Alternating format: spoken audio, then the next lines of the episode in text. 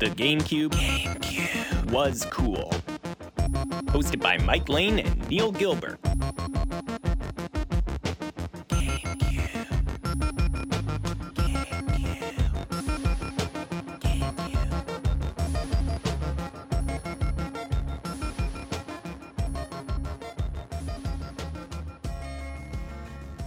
So I was I was having a dream last night, and I think the reason it has to go back to probably that day. I was watching a YouTube video about it was a bass player on there, um, the bassist for Angels and Airwaves, which is Tom DeLonge's band from Blink One Eighty Two, and I guess that that sunk into my subconscious because that night I had a dream that I was in like a mansion or like a cottage kind of thing, think like Until Dawn, and Tom DeLonge was trying to kill me like he was following me around he was chasing me. Think like resident evil 2 with what is that mr x guy the big guy that just doesn't stop the entire time no matter what you do he's like the terminator always following Yeah. you.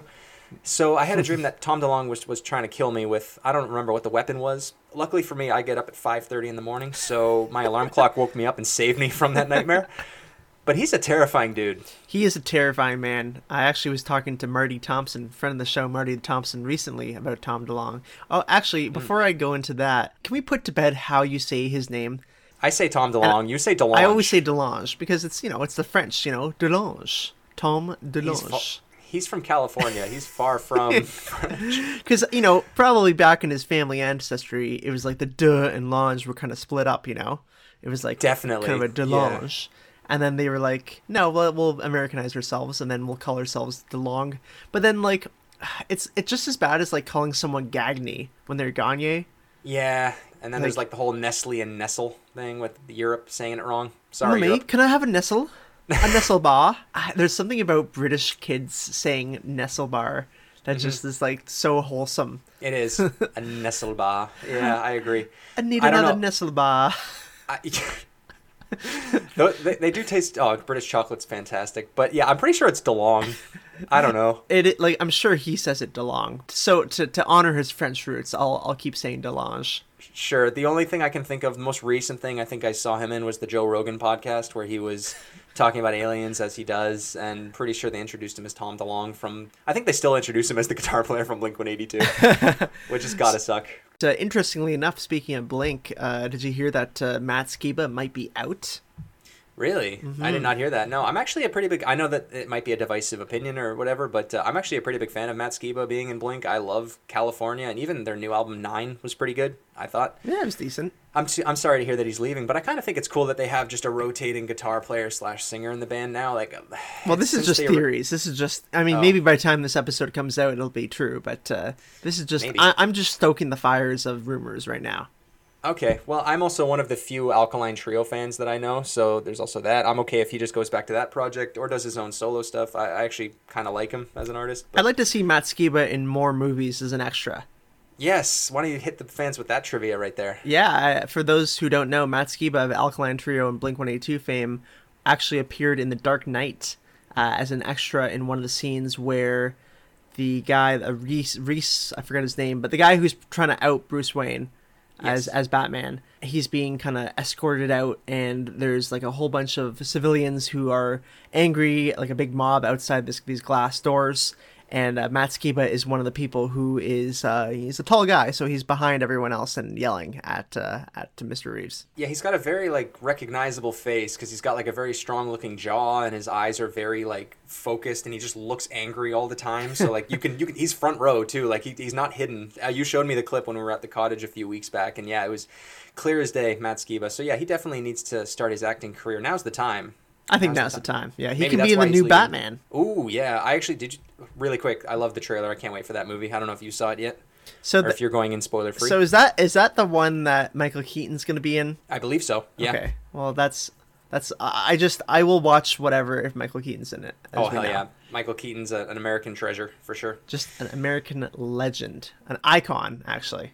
Absolutely. Maybe we'll start after this podcast is all said and done. We'll start the Michael Keaton was cool podcast. I I like to have a, an icons podcast, and every week we talk about an icon that uh, we we love. Uh, for me, I think I would start off with not Michael Keaton, but uh, Jamie Lee Curtis, because Jamie Lee Curtis is an icon. I'm down with that. That's a great idea. Jamie Lee Curtis of the Activia yogurt fame. That's how I know her best. And Freaky Friday with uh, Lindsay Lohan. That's fair. I was thinking about Mean Girls today a little bit. I think I'm going to watch that after we're done recording. okay.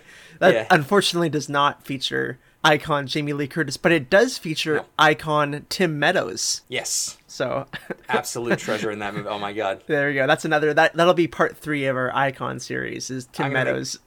I, I, I'm going to try and squeeze another Mean Girls reference into this episode. But, ladies and gentlemen, this is the GameCube Was Cool podcast. It goes live every Thursday on your favorite podcast service. We're on Spotify, Apple Podcast. We're also new to YouTube, so you can find us there as well. You can follow us on Instagram at the GameCube Pod. We just want to give a huge shout out to our last week's episode, the Mario Sunshine episode, where we had Mike. How many guests was it total? Did we have like 15 people? It felt like a lot. we had I think about a dozen people on the show in terms of people writing in, people sending voicemails, and uh, people also being on the show itself. So that was uh, that was awesome. A great episode, great response to the episode as well. We thank all our listeners and fans uh, and just people who listened to the GameCube was cool for the first time. Yeah, welcome new listeners. Uh, we hope that you stick around for a little while longer. We are uh, closing in on about 20% done on our goal of reaching all 550 games in the GameCube library, and we have a long way to go. So we hope that you join us on our insane journey to read the back of every single case and talk about our memories of the GameCube. We also just recently hit 2,000 downloads, which is also a pretty crazy accomplishment. Um, I did not think, Mike, I'm going to be honest, I did not think we were going to get to that point. Uh, maybe by the time we were all done, we'd get to 2,000, not within uh, ep- uh, 15 episodes. Yeah, just just crazy after uh, a little over 12 weeks. So uh, another thank you to everyone for helping us reach our goal of hitting 2,000 downloads by August, and I guess the next mark is 5,000. So we'll see uh, when we can get there. Yeah, but this is episode 16 of the GameCube is Cool podcast. We're going to be covering all the Tony Hawk games on the GameCube today, which is a franchise very near and dear to my heart. Um, Mike, do you have any sort of any attachment to this franchise uh, from back in the day? I do absolutely for sure. I I think basically everyone around our age or anyone who grew up with any of the consoles such as PlayStation, N64, or GameCube would have a huge attachment to this franchise. But uh, I wanted to say first that we have covered the other kind of MX Superflies and and Dave Mirra's, and so this is just going to be a Tony Hawk only episode. But we will obviously be referencing some of these games as some of them were, uh, or most of them were actually made by the same uh, publisher Yep. and developer, and uh, a lot of them use the same engines. But uh, That same Criterion engine owned by Canon, which we talked about in the Extreme Sport episode, which there's a little bit of crossover here for sure. but yeah, so I guess if we want to just start off, like my my memories of Tony Hawk and just like playing those games, it's funny enough. I, I think of hotel rooms when I think of Tony Hawk uh, games, uh, specifically for Tony Hawk Underground, which I played constantly in hotel rooms for whatever reason. You know, I don't ask what ten year old Mike was doing. Who, who knows why he was doing this? But but I would always rent Tony Hawk games when I was uh, away in hotel rooms, and we talked about this a little bit in episode thirteen point five, road trips. I mentioned about the hotel kind of scene and the idea that you can rent games in hotel rooms, which I think a lot of people didn't know. For me, I my dad uh, went uh, away a lot for business, and I got to join him quite a few times, luckily. And uh, sometimes in the hotel rooms, we would rent games, and Tony Hawk was definitely one of the premier ones. And Tony Hawk the Thug, we'll, we'll talk about Thug in a little Yeah, bit. That Thug. one was, yeah, that one was quite inappropriate for a 10 year old. I think that's why I rented it. Yeah, that one had some, that one got questionable. yeah, because I, I, I- I'm pretty sure 10 year old Mike was smart enough to know that uh, his parents wouldn't let him, especially probably his, you know, his mom, wouldn't let him buy or rent this game uh, from Blockbuster. But uh, he definitely could get away with renting it for an hour at uh, in a hotel uh, room, so with his dad. So Well, 10 year old Mike was quite a sneaky little bugger, I must admit. Uh, I did not know that. That's fantastic. uh, I'll talk about my memory of the series. Let me just, uh, I'll give a quick history lesson on it, actually, because it's a very interesting franchise, especially for us being kids of the 2000s. Uh, it's definitely a like a cultural phenomenon for us not so much anymore although i think it's coming back but anyway let's just travel back to 1998 if we may um, developer Okay, woo. Uh, developer Neversoft. Uh, they're owned by Activision. They were developing two games for the uh, PlayStation 1. There was uh, Apocalypse, starring Bruce Willis, another icon, I would have to say. and uh, they were also working on a tech demo for a skateboarding game.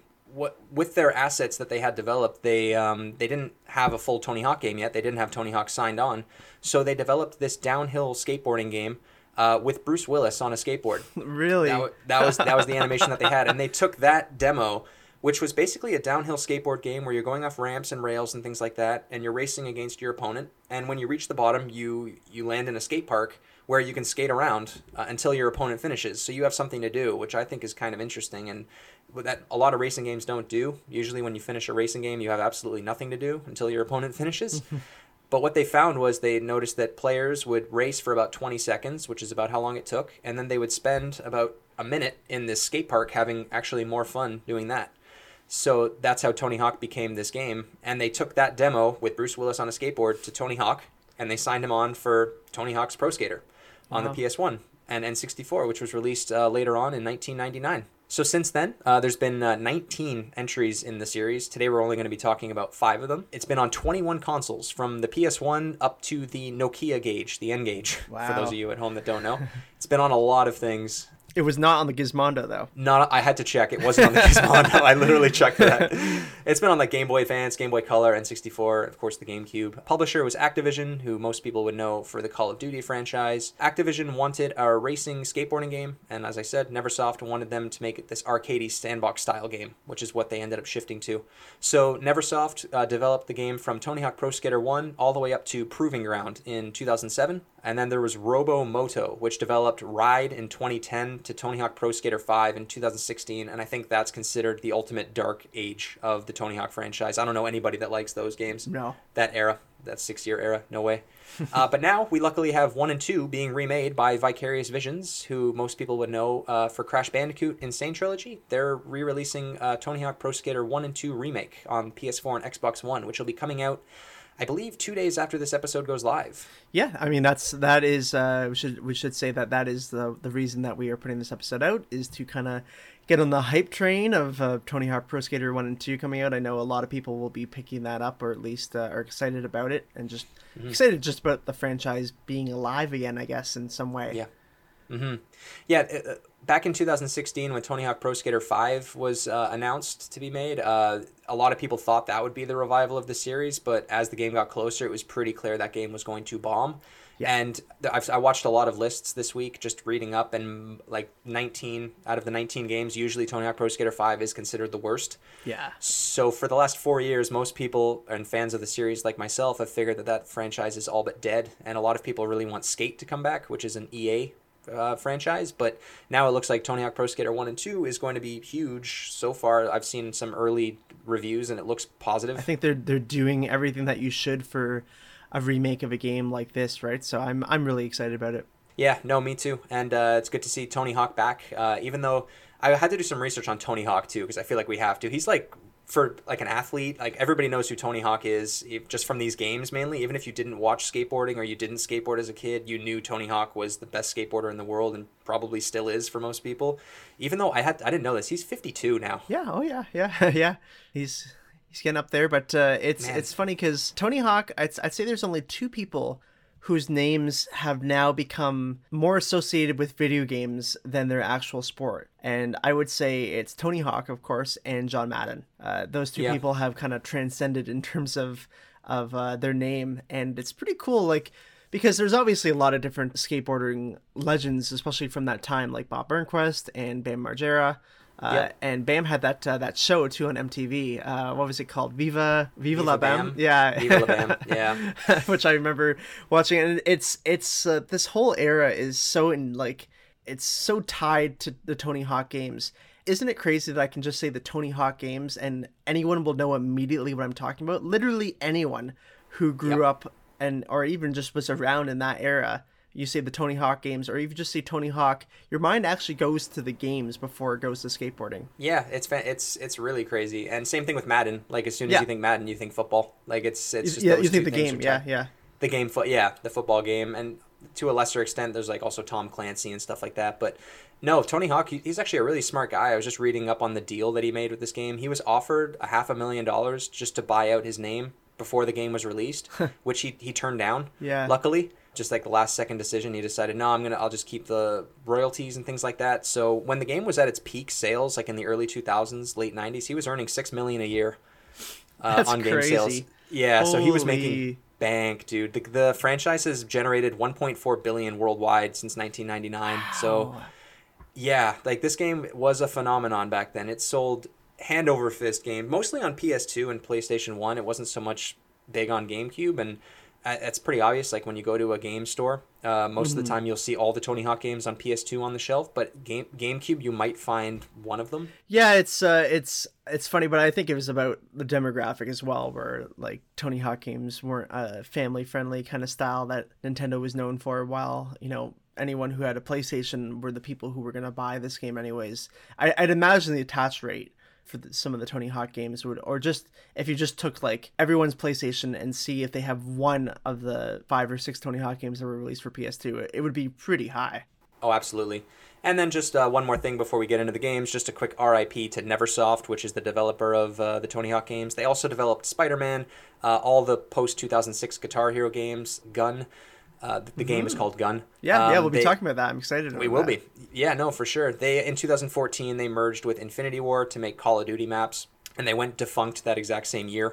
uh, I love that. My favorite story of that is that the remaining employees from NeverSoft they had like a they burned their logo in the parking lot, or I think it was the parking lot, but they burned like the eyeball logo of NeverSoft, you know, just as kind of like a send off to the franchise or to Oh, the yes. developer. I love that. Me too. When our podcast is done, we're gonna burn the GameCube was cool logo. We're just gonna burn the GameCube. Oh my god, no! There's so few of them. okay, we'll, right, we'll, well- we'll burn the Sega Saturn. Yeah, okay, that's probably. I, for a second, I thought you meant the Dreamcast. I was like, no, there's even fewer of those. Please, please, Neil. Not, no, not the Dreamcast. All right, so anyway, now's probably a good time to transition into our 100th game that we have covered on the podcast. That's right. This is our 100th game. Can you believe it, Neil? It's been 100 already. We're, you know, there's 555 games. We're 100 through. That's that's pretty. That's crazy. I'm, I'm, I can't believe it at all. But anyway, friend of the show, Victor, created a jingle for our 100th game. Victor, hit us with that jingle. That's game number 100. Is that it? That's it. Oh, I thought it was going to be a little more than no, that. sorry. All right. Well, to cover the Tony Hawk Pro Skater 3 and 4, we have friend of the show, Stefan, joining us today. Stefan, how are you doing today? Good afternoon, gamers. Ooh, we have a we have an experienced YouTuber here. Welcome. hey, comment, like, subscribe, all that. You sound like a young TJ Miller. Has anybody told you that? I really don't- didn't he escape to China or something? I don't know. I don't know anything about new TJ Miller. I just know him from Deadpool and like Cloverfield. All about young TJ Miller. Man, I forgot he was in Cloverfield. Oh yeah, he's the guy with the camera. Yeah, he's the guy. He's the camera. He's he's he plays you in Cloverfield. and he's also in, of course, Yogi Bear. A classic. So we're gonna start off with uh, two questions here. First question is: Growing up, did you own a GameCube? I did not.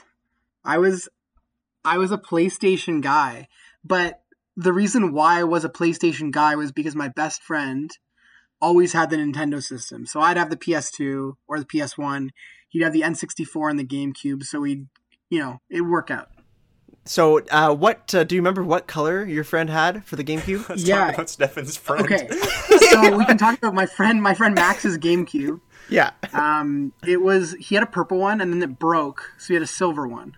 Ooh, that haven't been too many silvers on uh, No, on the I are think podcast they, yet. I think the silver ones came out later, so like no one had them who was like a real GameCube guy, you know? Yeah. Yeah. I think I think Neil and I uh, we figured out that a lot of the silvers came in the bundles later on, like the double dashes or Zelda bundles. Yeah, it must have been one of those. I remember he had a uh, he also had a Wavebird controller, Nice. oh my god! Wow. uh, which was a nightmare because if you had the microwave going, it was next to the kitchen, his living room, and if the microwave was going or something, it would have interference, so you That's couldn't right. play. Um, Control the so whenever microwave we with were, the Wavebird. imagine you could set it for Oh. two minutes, it'd be Great. perfect. No problems there. But uh, yeah, basically we'd always have the he'd have the wired orange controller, which there was never an orange GameCube, as far as I know, right? There was. but it was there's Japan, orange controllers. Japanese. So there GameCube was an orange GameCube. Yeah. Yeah, America got orange Oh, controllers. okay. There was. Yeah. That explains it all.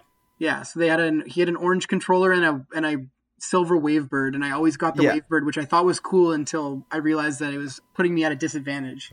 Indeed, it was. Especially playing games like Smash or stuff like that, where like the, the lag was huge. Yeah, it's it was such a cool feature, but yeah, if you're trying to nail like a you know, I'm just thinking a Madonna, you know, it's tough. Mm. Timing is important. When you're trying to nail Madonna, timing is definitely important. So, so on that note, what was your first memory you'd say of playing either Pro, Tony Hawk Pro Skater three or four? So I remember playing Rio at my friend's house, uh, very clearly, and I know that's not the first level. I never really played since I had it on PS2. Uh, my other friend had it on PS2, and I just stole his save file because I stole his memory card. So I'd have because he had everything unlocked. So I never actually played any of the classic modes. I just kind of free skated, and then redid Okay. combo and stuff. But this guy, uh, I remember we would play Rio, and he would just you know he I don't know what he did, but he just hack into weird areas. I feel like he may have had a Game Shark or something, but it was yeah, Rio's kind of like a non-level. Yeah, Yeah, Rio is one of the levels where you have one minute, you have to go through it twice, and then you get scored, and you have to score a bronze, silver, or gold medal. And yeah, so Rio I think is the third level in Tony Hawk Pro Skater Three. Um, b- but yeah, you could go off the map. I don't know how you did it because it is just like a skate park in the middle of the city. yeah he disappear. He would disappear into like the background of the the level, like on top of like whatever Sugarloaf Mountain was in the background, and I'd be like, "Damn, dude."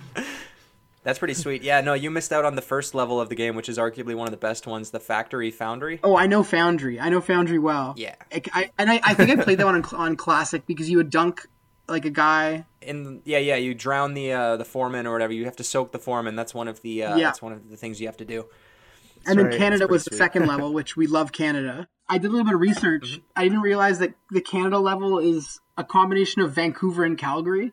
Oh is that I always assumed it was out west. Like that Well, was like it had my- the totem I pole, figured. right? So I thought I always thought it was Yeah. Vancouver, but it's based off of the Olympic Park in Calgary. oh Oh, okay. interesting. that's interesting yeah i did not know that that's interesting i knew it had nothing to do with around us like there's lots of snow there were squirrels which i can relate to but other than that it felt yeah definitely like something alberta-ish Most relatable character in the game was the guy who was peeing off of the ledge into the water. and of course the guy with his tongue stuck to the pole who you have to uh, you have to free him from, Yeah, his, that's from his right. pain that's awesome. So was this an early game for you? Like, did you play this early on on the PS2 or GameCube, or was this like a later game? I I would have got it probably my first game would have been it. I think that and on PS One I had Twisted Metal Small Brawl, but that's the Oh, but that's like the only other game I had. I had two games. I had Small Brawl and Tony, Tony Hawk Pro Skater 3. yeah. That's fantastic. Yeah, it's my it's one of my earliest GameCube memories is Tony Hawk Pro Skater 3. Uh, one of Mike and I are uh, I guess our shared friend from uh, when we were kids, Jean Marc. Very is that French enough for you? Uh, he he, had, he got the GameCube at launch, and he got like all the like James Bond games, sports games, and he also got Tony Hawk Pro Skater 3. And I remember we went to a, a sleepover, and this was like the first night I ever played GameCube, and all I remember is playing Tony Hawk Pro Skater 3 to the point where we didn't want to go out for dinner which was like the point of his birthday. Everyone just wanted to sit inside and play on the Canada level uh, and just Yeah. goof off and do grinds and do weird tricks because it's just such an addicting gameplay loop of just two minutes, do as many tricks as you can, collect skate, collect the tape. I love this this just layout of how the game runs and works and how satisfying it is to nail tricks and, and tie together combos. This was my second game that I got for the GameCube. I got Spider-Man 2 with my Oh. GameCube and then about and then yeah, and then I got some gift cards to oh, fantastic video game. We'll talk about it soon enough.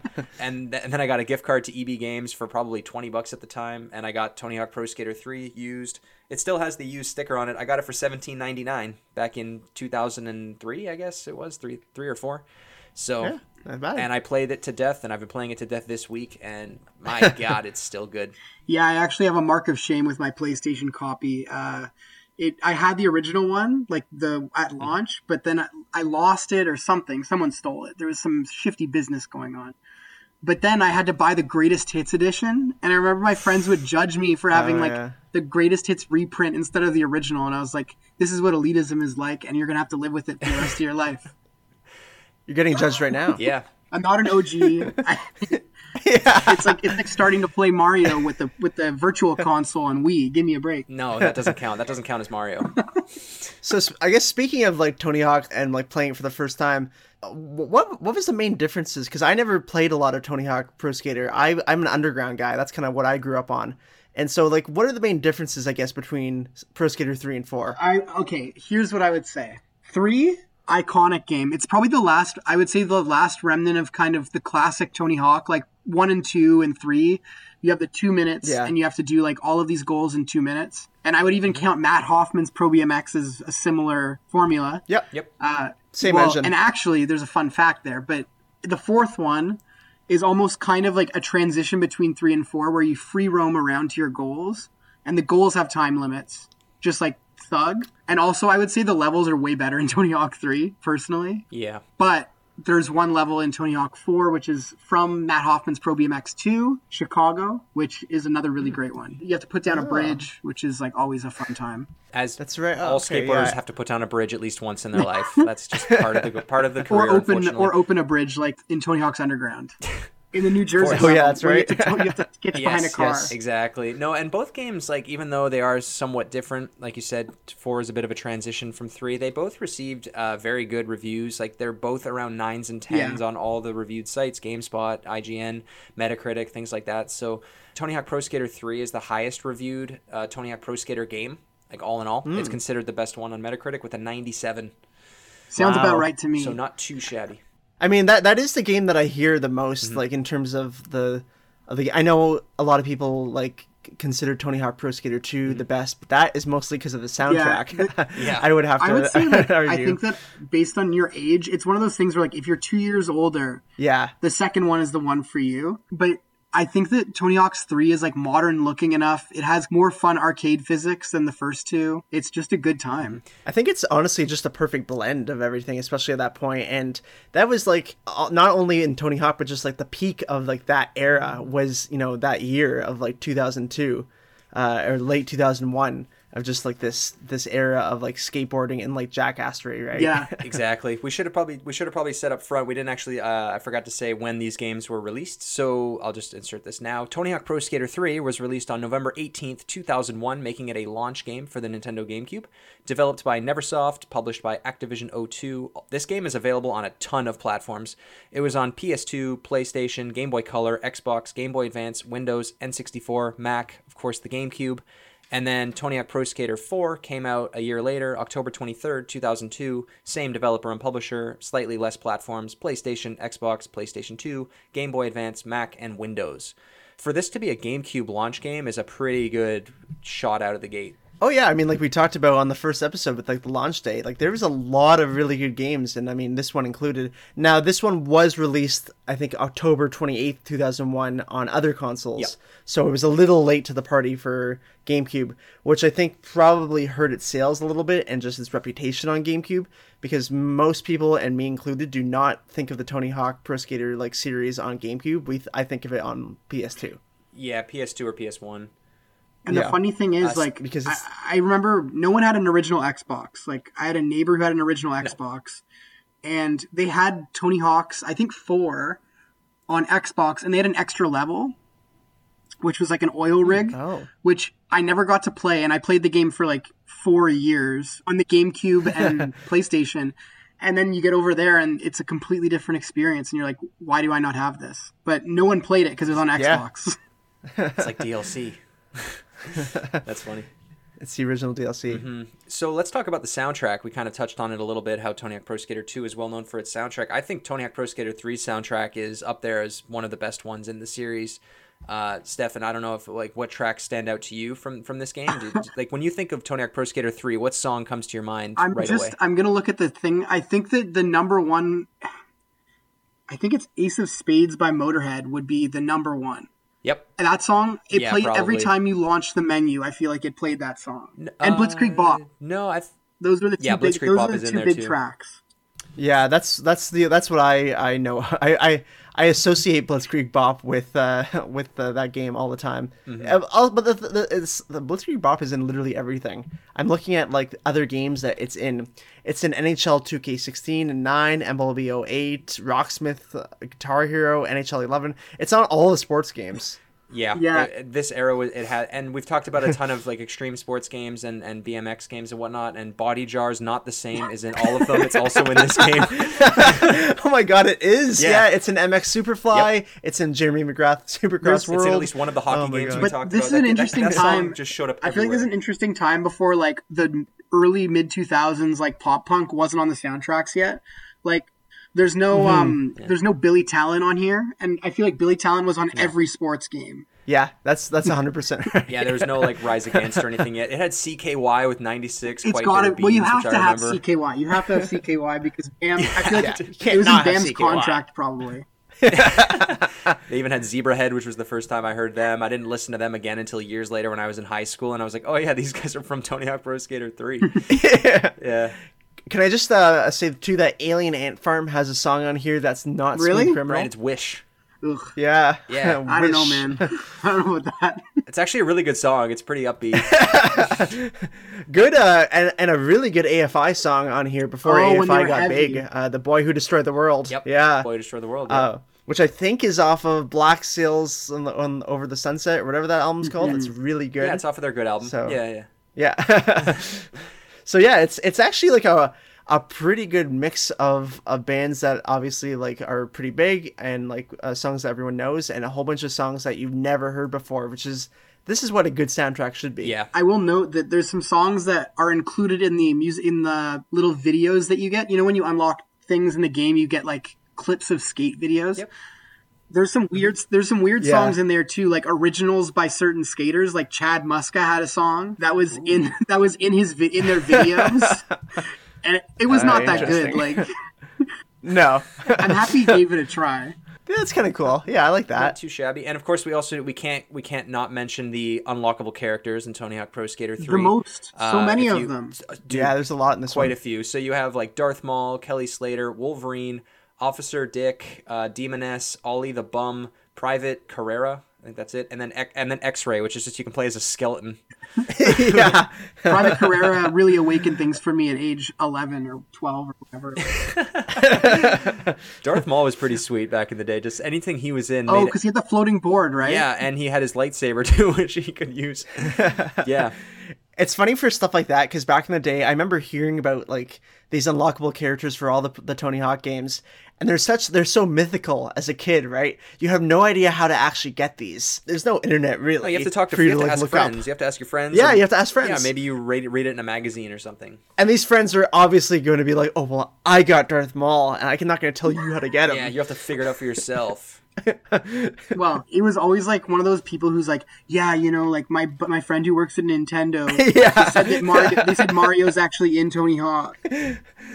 Mario is in Tony Hawk. We will get to that in a little bit, though. Um, Yes, that's in a, yeah, in yeah. a later game. You'll you'll you'll see. Listeners will have to wait and see.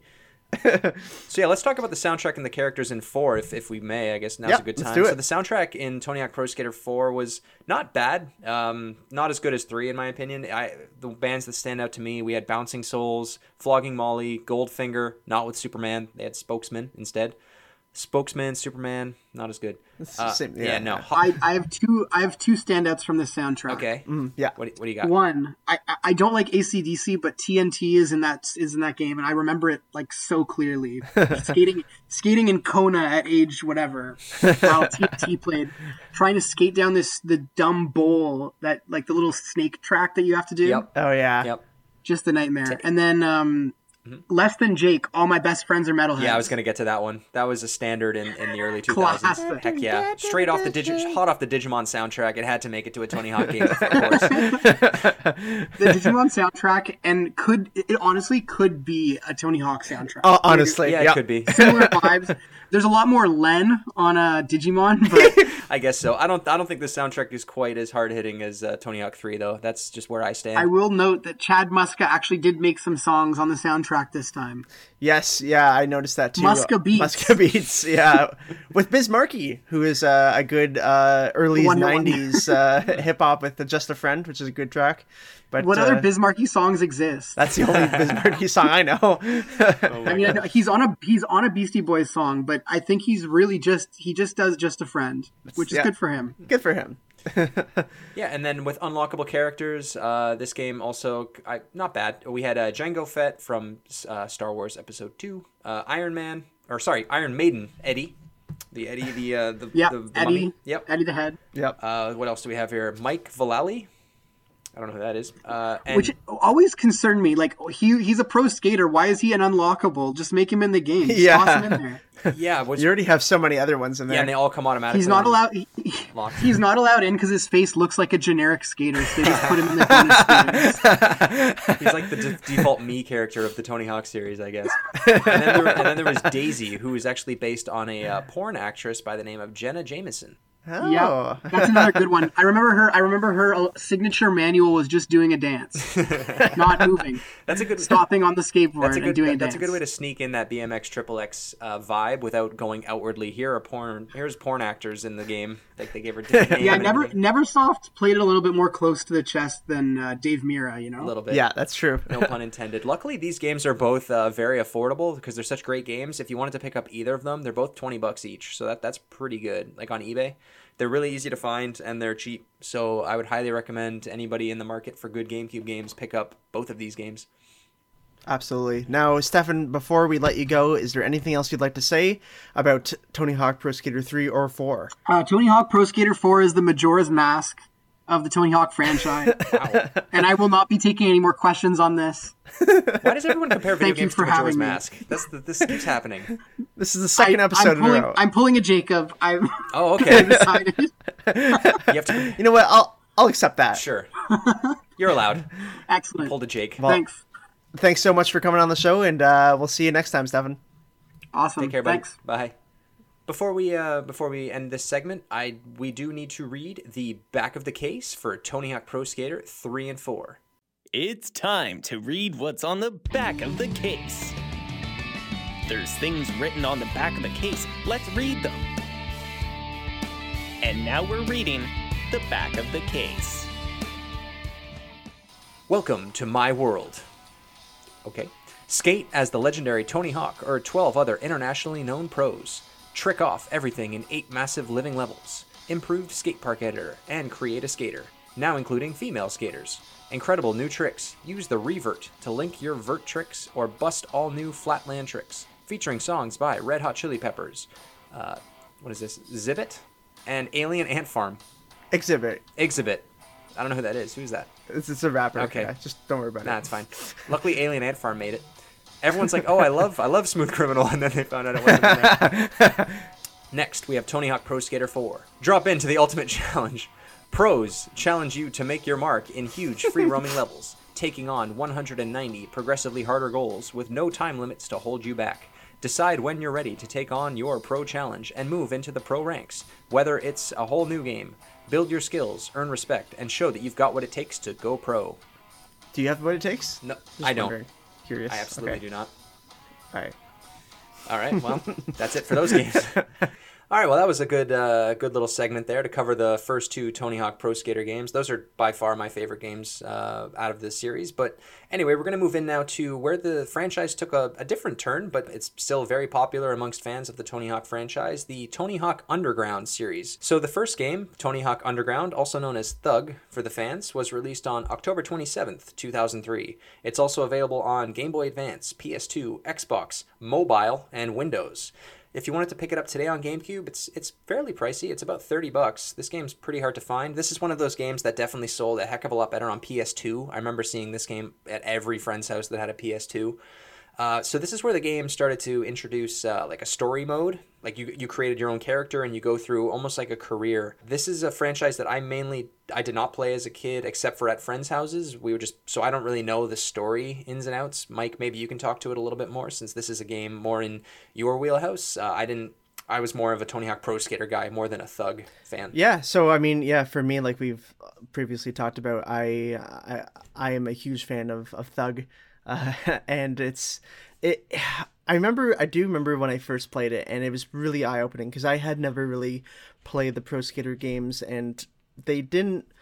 I don't, I, would, I don't want to say they didn't appeal to me, but I think I was too young. You know, I don't think I could connect with it as the way I did with Underground. Because when Underground came out, I was, or when I would have played Underground, I would have been probably about 11 years old. You know, now I'm starting to get into that MTV era, the, the Jackass. Jackass. Yeah, and and honestly, that's what uh, Underground feels a lot like. Is there's a lot of elements from the Jackass world, especially Underground too. But in terms of the plot, I remember that you they would always kind of show you all the like famous skaters were in there, like Bob Burnquist uh, and obviously Tony Hawk. But uh, there was also your friend uh, because you you're like a you're your own protagonist. You're just like a random like character and you had this friend Eric, and Eric is such a douchebag. I hate Dude, Eric. Eric is Eric is like something out of recess. like listening to him, he's like that annoying, whiny punk kind of guy. Eric is like Lawson from Recess. You remember Lawson? Yeah. Yes, he's exactly like that. Like as soon as I went back to I kind of watched like an abbreviated version of the plot of this game. As soon as he started talking, I wanted to kill him. Like he's so irritating. Yeah, he's like meant to be your rival. You start off as kind of like buddies in New Jersey. Uh, you're both skaters trying to make it big. You're, you don't have a lot of money obviously eventually he kind of betrays you and you have to beat him at skateboarding to kind of become the actual superstar. That's kind of in a nutshell what happens. It's very much like a almost like a pokemon rival thing but with skateboarding. Yeah that's that's basically what it is but it just but he's just a, such a dick the entire time. And like your your your character is so nice to him and your character doesn't even like at one point like kind of you know there's the ending is uh or before the ending i guess like the climax is you're doing the the jump in hawaii it turns out that Eric actually like faked the jump and it's uh this whole thing and then you have footage of of the faked jump. But you don't use Yeah. it at first. No yeah your character does the jump over the helicopter and he takes the tape and says that he did it. I think that's Oh, the that- yeah, yeah, plot. that's right, that's and right. he gets famous on your jump and then eventually it's proven that he didn't actually do it. Yes. Um yeah that's what that's how that goes down. There is an alternate ending that i do remember that is really funny.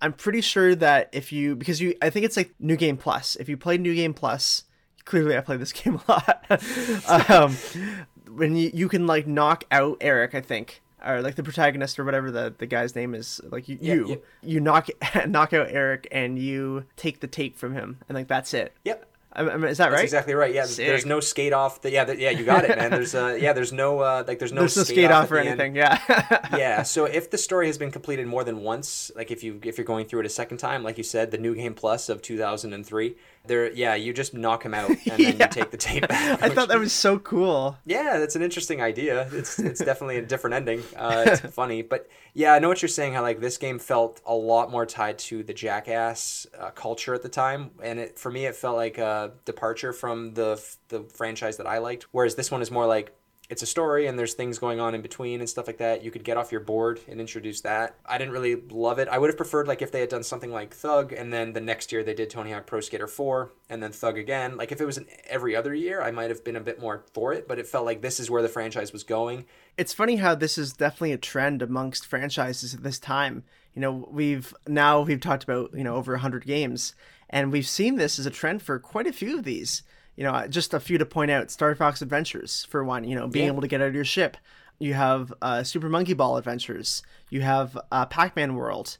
Uh, you have the Sonic, uh, like uh, the Sonic games, Sonic Adventure Battle, and again, all these adventure quote unquote games that you can kind of go off on your own. And this this was all based on one thing, and this was all because of GTA. This is kind of Yeah. where the adventure style came from, because GTA Three comes along in in two thousand one, I believe. And it it just completely changes the gaming landscape. Now it's like, oh, I can I can do whatever I want. Like I can go around, I can beat up hookers.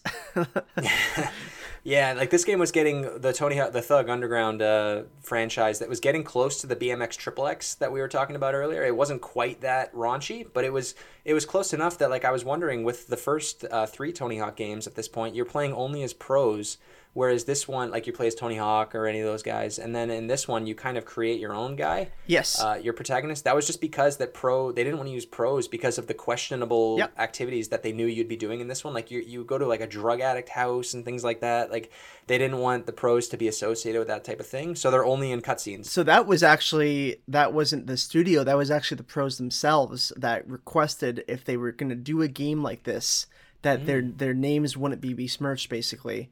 And so that they would just be kind of shown as almost like a almost like a mentor kind of to the the, Yeah. the protagonist uh, while taking the back seat.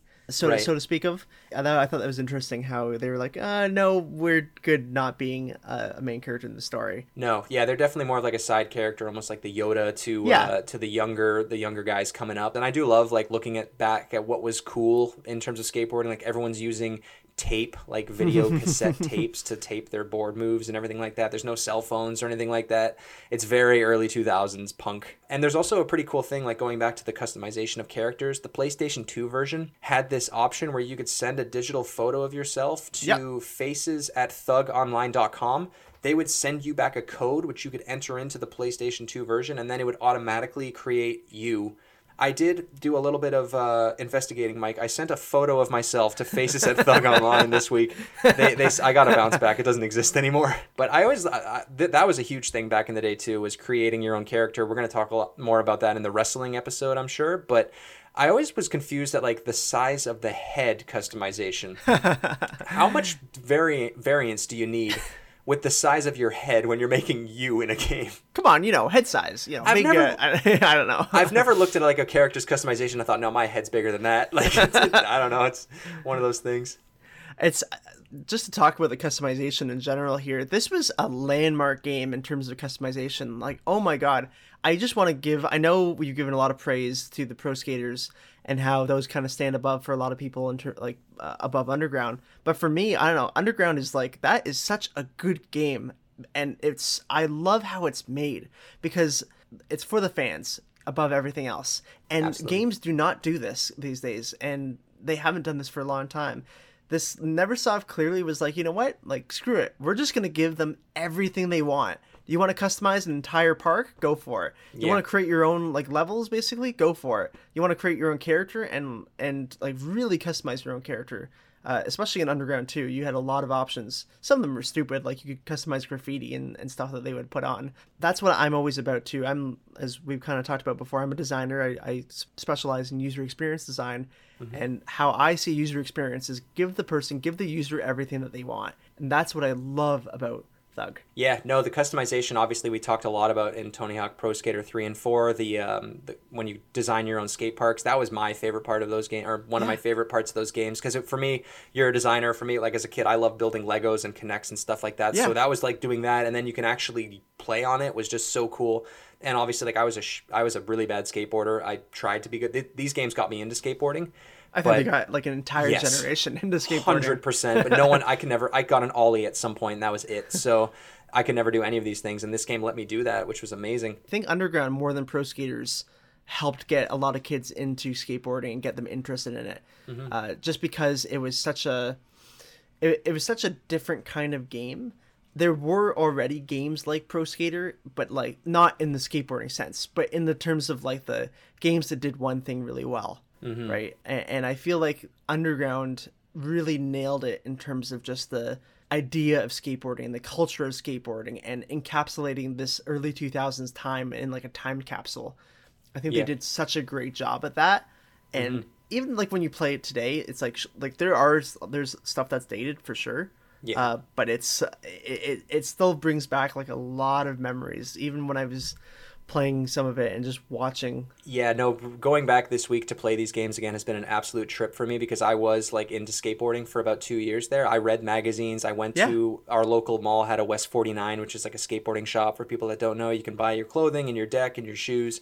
I used to go there just to look around. So, like, going back to these games this week was absolutely insane. Like, to just feeling like I'm 10 again, like trying. I, I, I was actually, I still have my skateboard. It's in my garage. I was kind of thinking, like, maybe I'll take it out, but then I, I don't know how, I don't know how the well that will go. But, uh, Yeah. Anyway, we have to talking about Thug. We have to talk about the uh, soundtrack in every Tony Hawk game. They're almost always fantastic. This one was insane. It had over seventy-eight songs, which compared to the first few Tony Hawk Pro Skater games is I think almost twice as much. For the soundtrack on Thug, uh, you had Alkaline Trio, which we talked about up front with Matt Skiba, Bad Religion, who you and I both love, Hot Water Music, who are still around today, NoFX, Sublime, Jawbreaker, can be heard uh, during the Birdhouse skate video, so it's kind of like a hidden track in the game. So those Oh, are like all band. Yeah, those are all bands that I listen to today. These games got me into these bands. Like that's the, this is the first time I heard Bad Religion and the first time I heard NoFX and stuff like that. And now I listen to those songs on repeat. And I went back and found bands related to them. So just to get to get kids into skateboarding, into punk and indie music at the time, and even hip hop. There's tons of hip hop artists too, but that's not really mm-hmm. my my thing. Maybe if there's something there that you recognize is Well, like the the soundtrack again, like great, and for all these games, it, it was a landmark feature in the Tony Hawk games, and really hasn't been equalized since, No. and really can't be because soundtracks are kind of a thing of the past with Spotify and the internet on every console and the ability to kind of have your own uh, sounds. Yeah. But uh, the way that they actually mixed the soundtrack for these games, especially for Thug, was really really well done. And I don't know if you found this when you went back and played some of these games, but it sounds really good.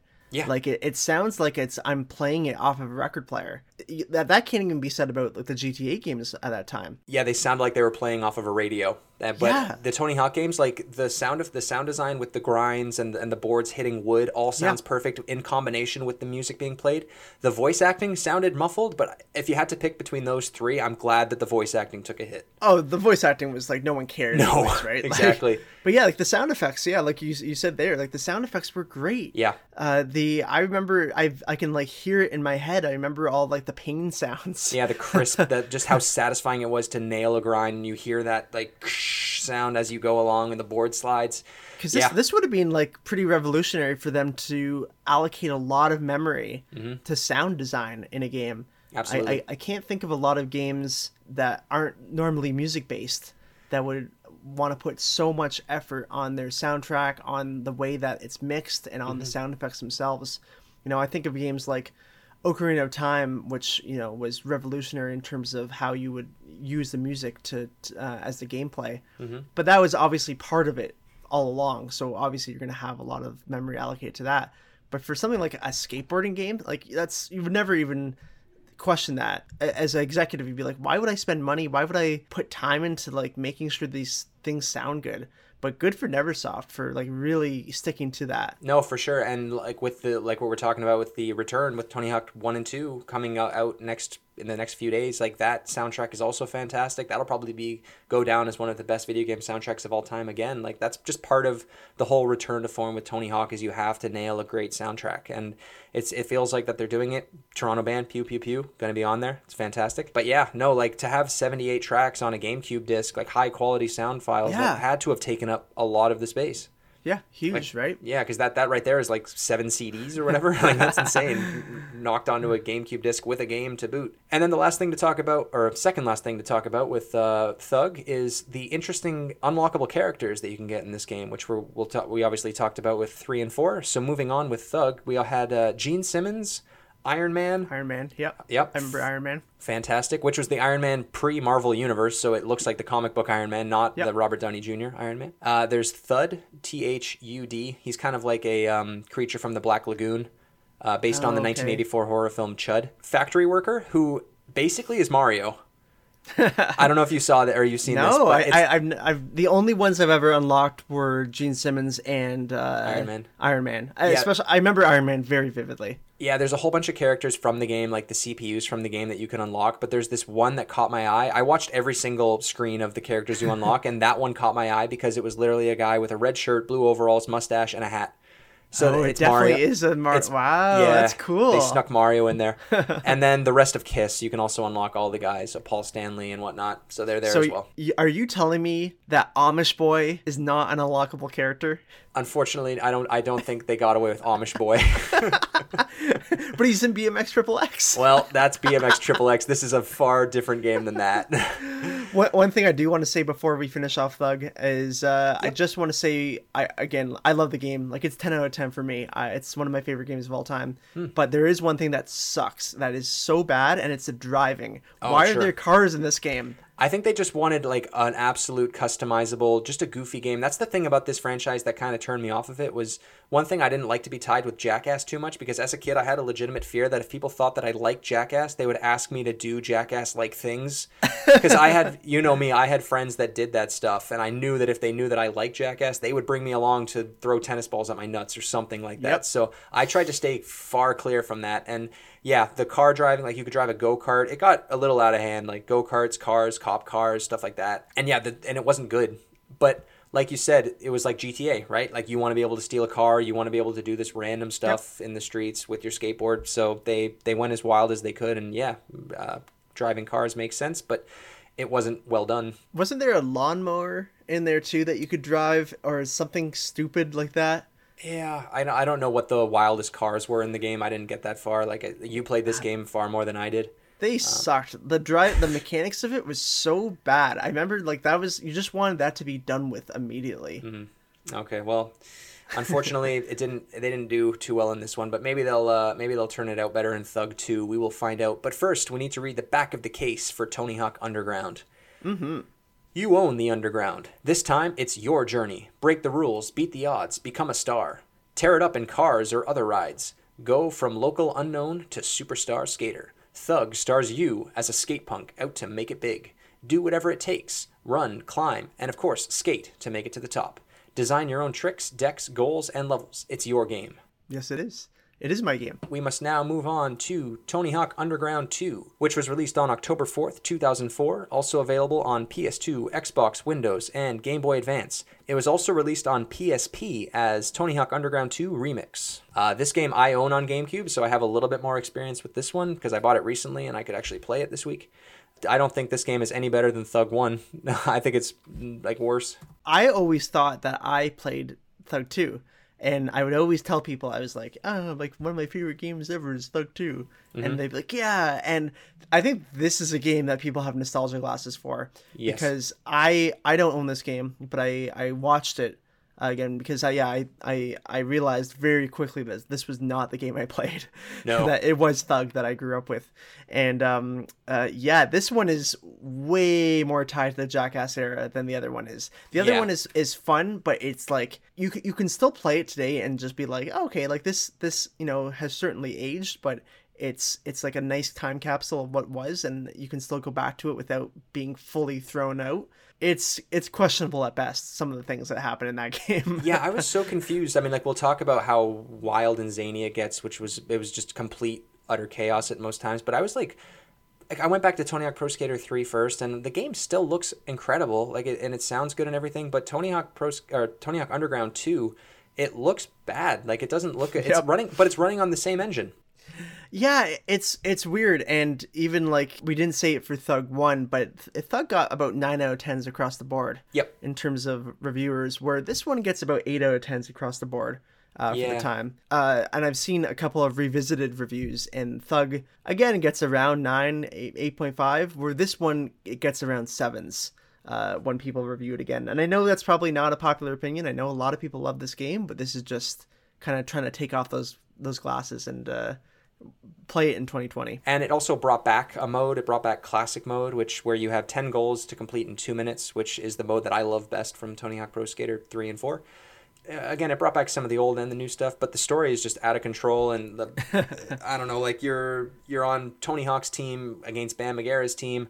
You're just doing random stunts around the world, and the losing team has to pay for the other team's flight, basically. So so I don't like that that you couldn't choose between Tony Hawk and Bam Margera. Like Yeah. I, I, I, I wanted because I, I would love to have like a good versus evil kind of thing going on. It's like oh like Ah. who who do I get to choose? You know because Bam Margera always did present himself as like the the edgier Tony Hawk. You know. Yes. And so, so I think it would be really cool to be able to choose. It's like, who do I want? What team do I want to go on? Like, what what path do I want to follow? Yeah, or maybe like you start off on Tony Hawk's team or something like that, and then if you start to do more bad things, almost like uh, Infamous on PlayStation, like if you start to be more bad and things like that, then they maybe Tony Hawk says like I don't want you on our team anymore, and then Bam picks you up on his team, and then maybe once you start doing good things, you go back to Tony Hawk's team, and then it's kind of like a good. Yeah, I see what you're saying. That would have been a cool, cool idea to change it up a little bit. Man, the another thing with the game too is just like the buildings blowing up. Mm-hmm. like, I think that was one of the first times that like I saw like these like buildings getting destroyed in not cutscenes uh, in a game. I think that was that was pretty cool. But but looking back and I'm like, yikes, this is not great. No, it's, it does not age. This game of the games that we've talked about so far ages the worst by far. Um, yeah.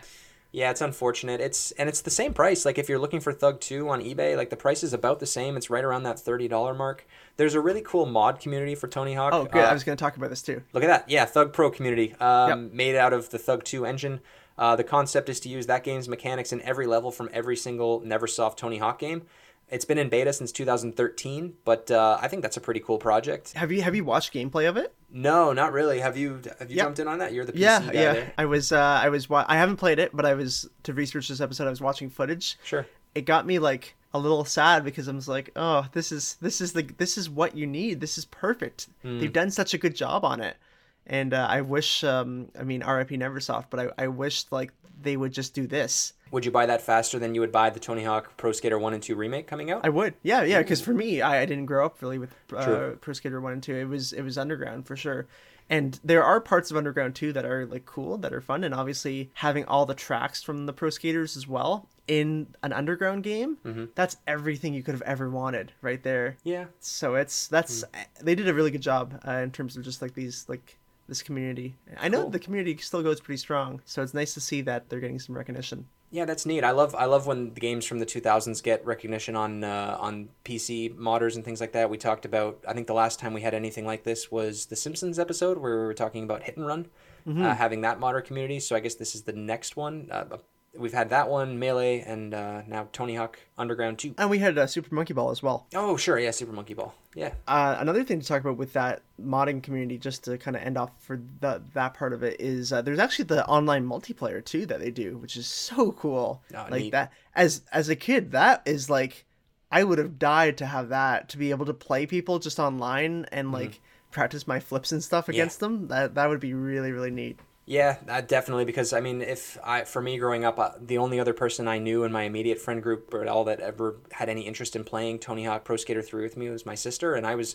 If she's listening to this, I'm sorry, but like she was not great, so it wasn't fun. it wasn't fun to play. Like it was like I just kicked her ass every time. I'd get like fifty thousand points in in a minute, and she would get like ten or whatever. So it was like, yeah, to go online with a game like this, it's completely skill based. I can't wait. I'm obviously that'll be on the remake coming out, but the GameCube didn't have online, so you Yep. had to play with whoever you could pass a controller to. So that was just sign of the time. Now, what game was was it where you could play as a guy in a wheelchair? That was this one. That was Tony That Hawk was 2. yes. Yeah, okay. Thug 2. I remembered this as a kid. I remember going on the tracks as the wheelchair guy. Yeah, uh, the the idea is that like when Tony Hawk and Bam are picking ca- uh, characters to be on their team for this event, it comes down to you. We should probably have said that this is a complete uh, sequel to the first one. It's you, the protagonist, and Eric from the first one. Yeah, back. yeah. Eric is back. yeah, back. can we can we talk about that for a second? Well, hang on. How Let's did- just. oh, yeah, okay. I mean, and, and then he picks Oh, between sorry, you and the sorry. kid in the wheelchair, and they he picks the kid in the wheelchair, and you end up on Tony Hawk's team. Anyway, Eric's back. yeah. How did this guy get back? I don't know. You start off the game and then you, you get like thrown into the van or whatever. I think. Yeah. Uh, and straight um, up kidnapped. Like Yeah, brutally. straight up kidnapped, and then it, it, it turns out to be Tony Hawk and uh, Bam. But it, like pans over and Eric is beside you, and all I can think of is like, what? How did this guy get back in? How was this not guy not like disqualified for life and Yeah. banned from skateboarding? and why is everyone cool with him being here? Like, it's really strange. Yeah, that was bizarre. Um, but yeah, this is the game where you can play as uh, the kid in the wheelchair. You can also play as Shrek, Yes. Yeah. I, I I I did know that. Yep. probably the best one. Uh, that, yeah, this game definitely sunk a little bit in terms of characters you can play as. You can play as a Call of Duty soldier. You could play as a hand, which was interesting. You could play as an alien, and you could play as Bigfoot. Now, we talked earlier about the most racist games for the GameCube, and I think BMX Triple X was up there for sure as one of the one of the best ones there. But Diddy uh, Racing, of course, is always number one. but I would say that this one, like, there's there's a Australian Aboriginal man Mm-hmm. that you can play as, and it's it's very like insensitive. Uh, when I was watching videos again, Yeah, they was like, offended. they offended everyone in this game though, so I think it's okay. Like they had, they had. You can play as Chinaman. You could play as like yeah, Native Indians and stuff like that. It was very like stereotypical. Like it was like, oh man, I think even for the time, it was it was a little a little edgy, Hey man, remember you can't play as the pros, so it, it's okay as long as you're playing as just the protagonist. It's okay. right? Yeah, the soundtrack for this one kind of sunk a little bit for me too. It wasn't quite as it wasn't full as as many bangers as uh, Tony Hawk Underground One was. Uh, we had Jimmy Eat World, Less Than Jake, just to call out a few punk bands in there. They also had Frank Sinatra, which I thought was kind of funny. Yeah, and Johnny Cash too. Y- it was yeah. like a bit of a varied soundtrack in comparison to the other ones. yeah, a little bit more experimental, but didn't quite hit as hard for me. But Yeah, same Yeah. here. That's all I have for my notes. I can probably read the back of the case now if you're good. Let's do it. Join Tony and Bam on the sickest road trip ever. Outrageous stunts. Team Hawk versus Team Bam. Skate it, destroy it, ride crazy new vehicles, leave your mark. Story mode. Two games in one. because you had story mode and then you had classic mode. Yes. Oh yeah. Okay. So that was actually one thing that they brought in that was really cool was classic mode. That yeah, was that's what I probably talked the, about there. Yeah. Yeah, that was like the best thing that they did in Yeah. terms of like bringing something new in. Yeah, I mean, yeah, they brought back basically Tony Hawk Pro Skater. Yeah. Yeah. yeah, yeah, that's what I wanted. So I Yep. guess I should say that I probably, I guess I should say I prefer Thug 2 to Thug 1 then. All right, ladies and gentlemen, we have our last caller of the day to talk to us a little bit about Tony Hawk Underground 2. Friend of the show, Jed, is joining us. Jed, how are you doing today? Good. I uh, messaged Mike just before. I'm. I was working out of town today, so I'm just driving home right now. But I pulled over and found a parking lot because I just had to talk to you guys about Tony Hawk's Underground 2. Wow, that's dedicated. That, that- that's Yeah. a dedicated listener. I'm glad that you're not driving Yeah. and or maybe you're skateboarding while you're doing this right now. Are you in front of a Uh, skate yeah. park or is anybody skateboarding I. I can you? only skateboard um, with a controller in my hand. I I can't do it in real life. Yeah, can't we all? Now, just to ask you about about the Tony Hawk franchise, did this did this franchise get you into skateboarding as a kid at all? Like, did you buy a board thinking maybe I can do this? Yeah, well, I got hand-me-down boards from my uncle, so they were already like 30 years old. Um, and there's no real skate parks in Morell, PEI, so I didn't get super into skateboarding, but I did love this game. I know, um, I think Pro Skater 1, 2, maybe 3 are all being remade, so I feel like in general there's probably more love for that series, but this, the Underground 2 was, was my game. I loved it. Yeah, we've talked a lot about uh, Tony Hawk 3 and 4 being on the GameCube, and yeah, you're right. 1 and 2 are coming out within a few days of this podcast going live. I, I think we'll probably get an underground remake of some sorts at some point because, like like yourself and Mike, uh, you guys are both huge fans of the Underground series, more so than the Pro Skater series, and I don't think you're alone. So I think that if they came back with a remake of those two games as well, I think they'd be equally as successful as the hype that 1 and 2 I think are so getting. too. Did um I I played one Underground one very briefly. Um, I feel like most people played two though, out of the Underground series. So that's what I thought always. And I, in my mind, I always thought that Underground 2 was the game that I grew up with forever. Yeah. And but then this week going back, I very quickly realized that it was Underground 1 that I had played. I had barely ever played 2. Uh, Oh wow! I do Okay. remember the ridiculous of 2 and also 2 Yeah. has a lot lower ratings than 1. Uh, Really? Yes, which I thought was interesting. So maybe a lot of people are mixing up the two. Who knows? But uh, Hmm, maybe. Well, two they brought in the whole Jackass crew, right? That's I don't think they were Right. part of one. Yeah. So that was that was a big part for me. That made the whole story mode like fun and funny because of it. You can see the Jackass crew because they were pretty popular at the time. They might have had the first movie out and their TV show was popular when this game came out. Um, so everyone like there's a niche crew of people that love Jackass. Maybe maybe a lot of people, you know, don't find that humor funny, but Well, it, it Um, was really popular in that because the uh, Tony Hawk Underground 2 came out in 2004, which is that pre-YouTube era, and Jackass is basically YouTube before YouTube. So yeah, that's Yep. why it was so big. And this was like a Jackass simulator with uh, Yeah. Tony Hawk Underground 2. Pretty much. One was one, yeah. Yeah. one was a little bit more grounded. Yeah, I think bit. you can play as like Bam, Steve-O, Wee Man. I think Johnny Knoxville's in the game at the end. Um, maybe even Bam's dad, Phil, yeah, is in Ba- the game. Bam's dad. Yeah, he, he is in the game. Yeah. There are so many Yeah. characters to unlock. and and Yeah. it, it kind of feels so like this this game kind of feels weird in a sense because it doesn't feel like a Tony Hawk game. It feels like a Bam Margera game, like more than yeah, anything. I can see that. I think he's on the cover, right? He Yeah, he is on the cover on the with cover. with Tony Hawk. Yeah, Yeah, yeah. So I bet he, I bet Bam had like a bunch of influence over the actual story of the game because the story's pretty ridiculous. it is. and uh, the whole world destruction tour. So Yeah. it's like all the the most famous skateboarders in the world are secretly competing against each other all around the world, and then the media finds out and they start following them around. Um, it's basically the general story. Um, I love so the the story is unrealistic. The gameplay is very unrealistic, but that's Yes. that's what I love about it. If you you can do like the easiest little 1000 point combo you could do in this game is borderline impossible in real life. That's how that's how crazy the tricks are.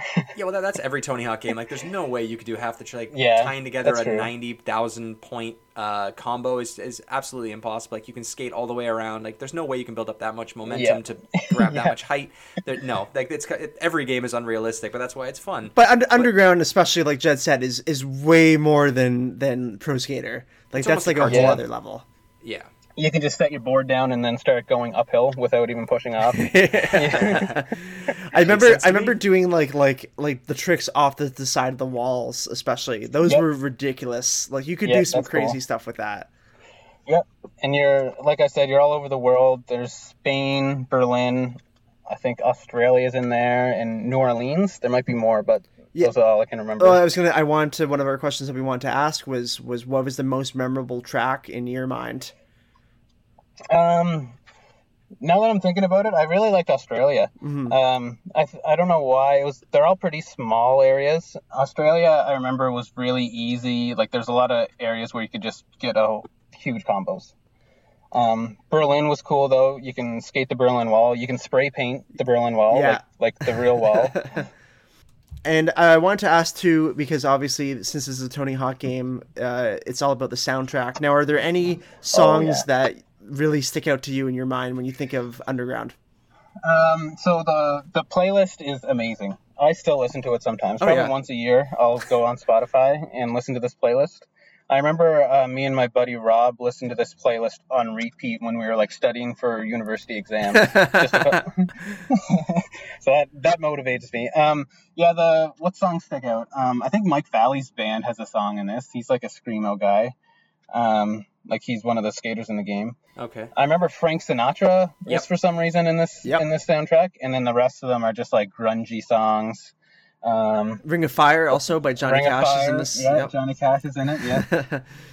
Yeah, for me, it's more about like the punk bands that are in these games. So there, there weren't that many in this one. And, like the standout ones Yeah. for me were like Jimmy Eat World and Less Than Jake. Jimmy Eat World. Yep. Yep. Yeah. That's why they call the Union is a good song on on this track. That's Yep. a fantastic song. Uh, yeah. Yeah, the spot the the soundtrack is awesome. I, I didn't really play many of the other Tony Hawk uh, games, but uh, is the soundtrack comparable? Is it like the same vibe? It's uh, it, I'd say Tony Hawk Underground 2 is the one that kind of went the farthest in terms of being diverse in their music uh, like taste. Uh, where like like 1 to 3 I would say are all very much just um, focused on like punk uh, Yep. and like nothing else and then it kind of started to deviate with 4 Underground 1 and then 2. Right. Yeah, that that's kind of like punk was skateboard music at the time. So Yeah. kind of had to do that. Yeah, I, and and like uh, we were talking earlier, like some of the best tracks on, you know, three and four were these tracks that I, I had never heard of, and even like today, they're not big uh, names, but uh, they were super fun to listen to. Yeah. Yeah, they were. And you can edit the soundtrack too. I remember Yep. if you don't like any of the songs, you can just tell the game not to ever play it. Yeah, so in terms tar- of editing, what what what kind of customization do you remember doing? Because one of my favorite things about uh, Underground Two specifically was the fact that you could customize literally anything. yeah, you can create your player, you can create a park. Yeah. The create a park is actually pretty good. It's actually. very good. Yeah, yeah. Me and Neil were actually talking about this off off air about how you can do customization in the other pro skater games, but it's nowhere near the level of as the underground games. Yeah. I spent like a weekend customizing a park once as a kid, and for whatever reason, it didn't save, and I was Oh no. Oh my god, that would suck. Yeah, So but- sorry for My your worst loss. nightmare. Yep. Yeah, thanks, thanks, guys. Yeah, I only knew the park editor from the uh, the Tony Hawk Pro Skater games, which are fairly basic. It's more just like you have a parking lot area and you kind of just go from there.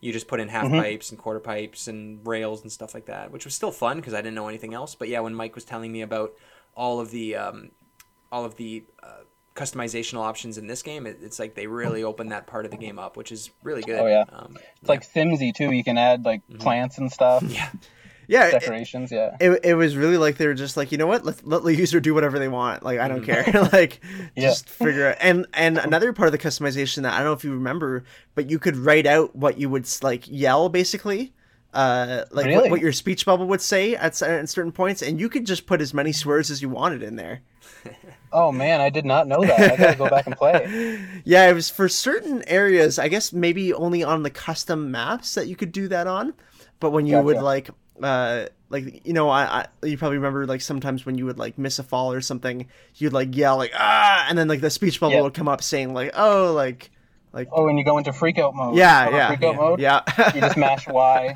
And if you if you mash it quick enough, then he breaks the board over his head, and you get you get points for freaking out Yeah. and throwing your board. do you remember that actually trying to teach kids all about anger control issues. Yeah. in the early 2000s. Very effective.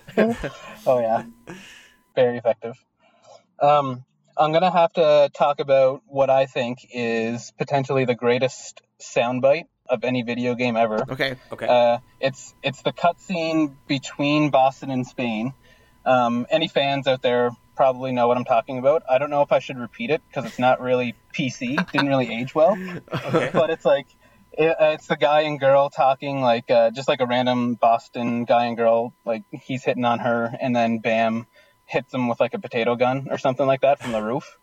Um, Okay. I'll, I'll say it, and you guys can cut it out if you need to. What do you need to do? Yeah, so it's like the guy is talking to the girl and he's like, Joanna, your rack is wicked awesome.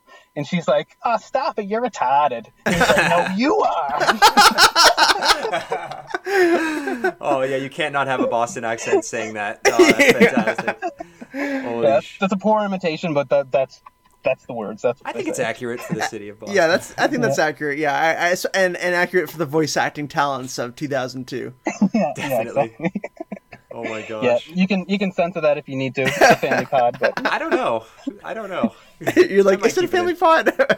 Uh, yes, I think we do check off that it's kid friendly, but Every time as it long gets as we uploaded. acknowledge the fact that it's not uh, it's not a good word to use, and uh, you can you can leave it in. There you go. don't repeat that to your parents, please. Yeah. Cool. Well, I should- is there anything else you'd like to say uh, about Underground 2?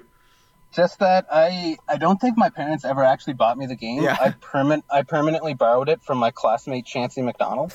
So Thank you, uh, Chancey. Chancey, we, we probably haven't spoken since like grade five, but but thank you for this game and for me coming onto this podcast because of it.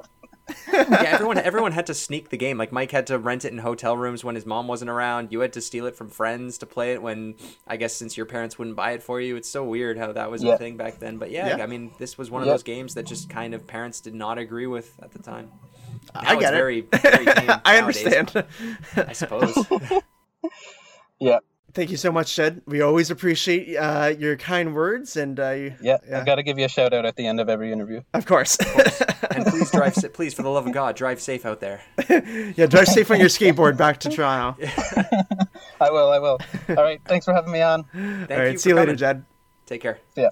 All right, that was What awesome. a nice young man. What a nice young man.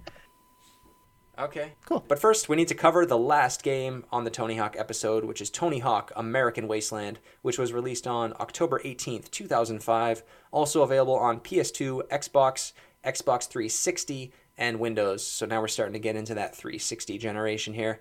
This was the first uh, kind of not quite, but technically true open world Tony Hawk game where you would there, there was no load times between areas. Even though there were load times they were just uh, hidden behind you skateboarding through tunnels. Uh, there's uh, let's see there's bmx incorporated here. So if you liked bmx triple x uh, that's back. You can uh, grab bmx bikes in this game and uh, switch over to those if you so choose to Yeah, that was a cool thing in that one where they they actually they took out the vehicle part of, of Underground because cl- clearly that was not working, and they kind of replaced it with just like BMX, and I believe you can uh, ride ATVs at some point in this game too. Yeah, I, I think that's true. This game is this. I was far from the Tony Hawk series at this point. After the two Thug games, uh, Tony Hawk Pro Skaters were were gone, so uh, I I had fallen off this franchise at that point. But yeah, I think that they were pretty. They were a little more. Conservative with the vehicles that you could use other than skateboards which was good uh, another story mode so this one felt just a little bit more like a thug game than a pro skater game to me you arrive yeah you're like a kid from a small town you go to the big city no one likes you for whatever reason i don't know why in these games whenever you move you're automatically a dick Uh, yeah, the character in this game is not nice. Actually, he kind of like is angry at everyone because he's like a teenager who ran away from home from Kentucky. right K- kentucky as they call it in the game yeah, that's right. Again like i said i didn't i haven't ever actually played this game i've seen this game at, at stores and things like that i hate the box art of this one The box art is terrible of this one. this reminds me of like it, it, it belongs next to avril lavigne's uh, what is it Girl, best damn thing album yeah, yeah, like is- the pink black and white it looks like avril lavigne from the mid 2000s It's it's from that era. It's it's it's Yep. it's that trying to move on era, which is not working well. It was when it was when skate punk was kind of becoming uncool and pop punk was becoming the more like the neon punk era Yeah. was becoming more cool. yeah, it's uh so the game itself is not great uh from what I I remember. I know, like, yeah, the story is yeah, you're this kid who runs away and you get dropped off on the bus, and you're uh, someone, this Mindy girl, aka Spinelli. It's she's literally the Spinelli. Like that's how. Yes. She, like as soon as I heard her, I was like, this is Spinelli. Yeah. And- Tony Hawk loves recess. right? yeah, Spinelli, Lawson, and but it's the the cutscenes in this game. Oh my god, the graphics are terrible. Yeah. How are the cutscenes graphics worse than the gameplay graphics? I don't know. I thought there was an issue with my computer when I was watching them. I was like, "Am I watching?" And I was watching like a 360 port or whatever, like a 360 footage, and it was like it's it's blurry, like it's not sharp at all. Like again, like I said, like the Tony Hawk Pro Skater uh, 3 specifically still looks fantastic. Yeah. And then you you move on to Tony Hawk Underground 2, and now this one, it's like they're getting worse. And then I think they even got worse after this. to be honest, like I've seen some gameplay of Ride and and Proving Ground or whatever, and it doesn't get better. No, yeah, it's I guess because they kind of just gave up on making better graphics for them for whatever reason. I don't Even know. though that would have been an easy thing to do. a pretty skateboarding game would be fantastic. And again, we're getting it with the remakes; they look fantastic. Mm-hmm. But and I, like even with Tony Hawk Pro Skater Five, which came out in 2016, looks terrible too. So like this is probably going to be like the first time in almost 20 years where they've made like a good looking Tony Hawk game. Yeah, yeah, it's uh because Thug is probably like Thug is still pretty good in terms of like It's it's it's do it's manageable. Yeah. you can, you can go back to it and not think like, what am I looking at? No, Like, because it's not that because bad. the gameplay I would say is so strong, right? And Sure. like while Thug's story is is a little out there, it's not as crazy as uh, as Thug Two, but Mm-hmm. it's it also isn't intrusive on the gameplay, which I think is what makes Thug really good. Is that the story is quite short. There's not a lot going on, but that you don't need a lot going on. No. right? It's kind of like a Just Cause uh, uh, syndrome, right? Just Cause Two was really good because it, there was a story, quote unquote, but like you're not playing it for the story. No. But then American Wasteland comes along, and it's almost like it focuses only on the story. Yeah, it's a far more story heavy game, and then the gameplay itself was uh, it was criticized for being easier than past games. Like Yeah. it, it wasn't it wasn't challenging. It wasn't like the old games where you had to hit insane points and things like that, and, and tie together combos. So yeah, they were trying to make like a really story heavy skateboarding game, which I don't know if anybody was really asking for. Maybe they just thought because of the, the underground games being so popular that if they just leaned into that more, maybe they're losing the um, the, the players that liked the arcadiness and the high score nature of video games, but.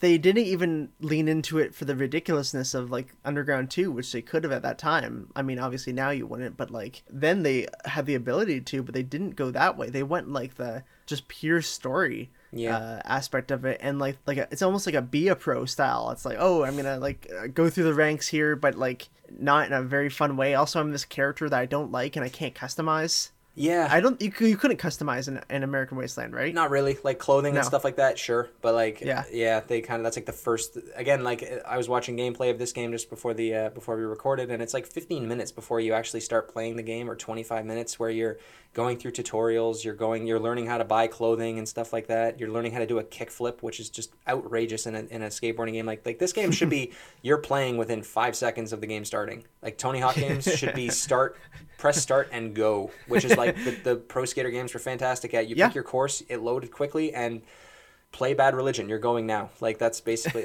like you figure out how to do a kickflip. I don't know. Um, I, I will say the soundtrack uh, for this game though was very cool because a lot of it, uh, I think almost all of it, uh, the songs were covers. Yes, I wanted to talk to you about that. Yeah, um, Yes. the very two thousand, very mid two thousands. I think they actually got probably the best of the best of the mid two thousands punk bands here. They took a break from going into the deep well of like Bad Religion and NoFX. They pulled out bands like My Chemical Romance, Taking Back Sunday, Thrice, Fall Out Boy, Alkaline Trio, and Rise Against. They were covering bands like The Misfits, Descendants, and Minor Threat. Hmm, yeah, it was it was very much like an '80s punk feel Yeah. when I was uh, when I was watching that. I was like, "Ooh, this is sick!" Like, and, and I'm I'm a big fan of '80s punk. It never gets enough credit. Like Fear, there's a song by Fear. Yeah, it's, it's crazy. Yeah, I don't know. Like, I don't know. I don't know if you can find the the covers or anything like that, like as an album or as a CD or on Spotify. But they should just go ahead and re-release this soundtrack as a on vinyl or something like that. It might do pretty well. Maybe just change the cover. Well, the cover the cover for the the, the soundtrack is kind of cool. It's um it's a Clash. Oh yeah, yeah, yeah. yeah, yeah, but with Tony Hawk smashing a skateboard instead, Yeah, which is Tony really cool. Tony Hawk on the X and Y axis. Yeah, yeah, Yeah. Smashing the skateboard. Yeah, that would be kind of cool. Yeah, Mm-hmm. that that I, I wish that was the cover of the game. that would be so sick. That would have been awesome. Yeah, no, I love the soundtrack of this one. It definitely comes back. It's interesting that they did covers, a new take, um, better than just having My Chemical Romance playing "I'm Not Okay" for the millionth time. Yeah, it's I'd say it's probably my favorite soundtrack other than uh, Pro Skater 2. I think it is. Which which is the which is the one that has Bad Religion's "You" on it? That's that two. That's yeah, two. yeah. I'd say Pro Skater 2 is like the best soundtrack ever made. Yeah, I think that has uh, Rage Against the Machine on there too. Goldfinger's on one. Superman. Yes, that's yeah, one. Yeah. Yeah, because that's the documentary that's uh, coming out. Believing I'm a Superman. Yep, fantastic documentary. Can't wait to see that one. It's going to be great. Um, and then for the last thing we need to cover in this in this for Tony Hawk's American Wasteland is obviously the characters you can play as, which in this one was very lean. The only ones of note I could find were Billie Joe Armstrong from Green Day Oh, and Lil Jon. okay, that's funny. Yeah, I didn't know that. I think there were a few other artists in there you could play as, but I thought it was just kind of weird that they didn't br- throw in any Darth Mauls or Shreks or anything like that.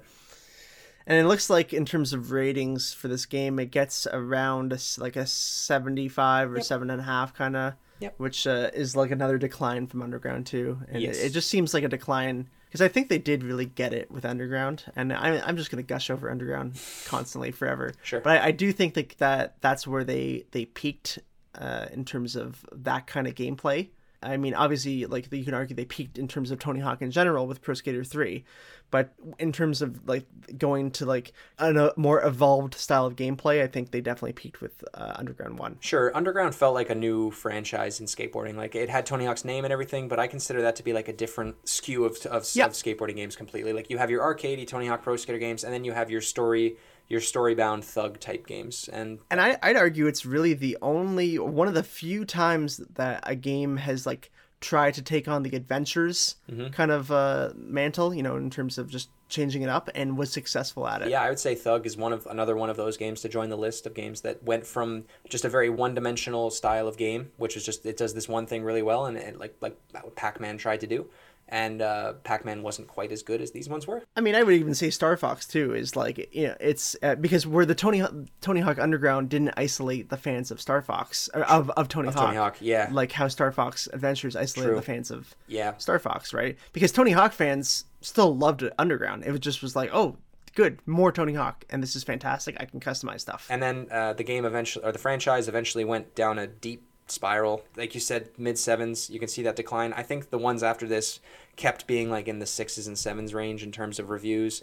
It got very gimmicky with you could buy fake skateboards to keep in your living room to do motion controls, which is what that generation was all about. Hmm. And of course, there was Tony Hawk Pro Skater 5, which we're not going to talk about. All right, Mike, just before we close out American Wasteland here, I have to read the back of the case. So here we go. The first free roaming Tony Hawk game. Skate LA as one massive streaming world. No loading. Choose board or bike. Customize your look, deck, and tricks. All in game. Freedom to ride forever. Bust new mind blowing tricks. And then it's got all the soundtrack people on there, but we're good with that. Thank you. But anyway, let's try and end it on a happy note. I absolutely love the Tony Hawk franchise, and I'm really hoping that 1 and 2 just brings it back to life, and maybe we'll get to see a Tony Hawk Pro Skater 6, or maybe a remake of the Thug games, or maybe 3 and 4. I, I don't want to just keep hanging my hat on remakes of games being made. I'd love to see some new stuff come out, but like I've said, I haven't actually played 1 and 2 since I didn't own a PS1. So I'm really hoping that we get some more games in the franchise because I think skateboarding, even though it's not as big as it was in the 2000s, I think there's definitely still a market for video game skateboarding for people like us that can't do a kickflip. Yeah, no, hundred percent, and and I think I'd like to see Thug come back in in a in a different way. I think that's I can't see them making a new Pro Skater game. I can see them doing just remakes because there's not a whole lot you can offer an audience for a new Pro Skater game.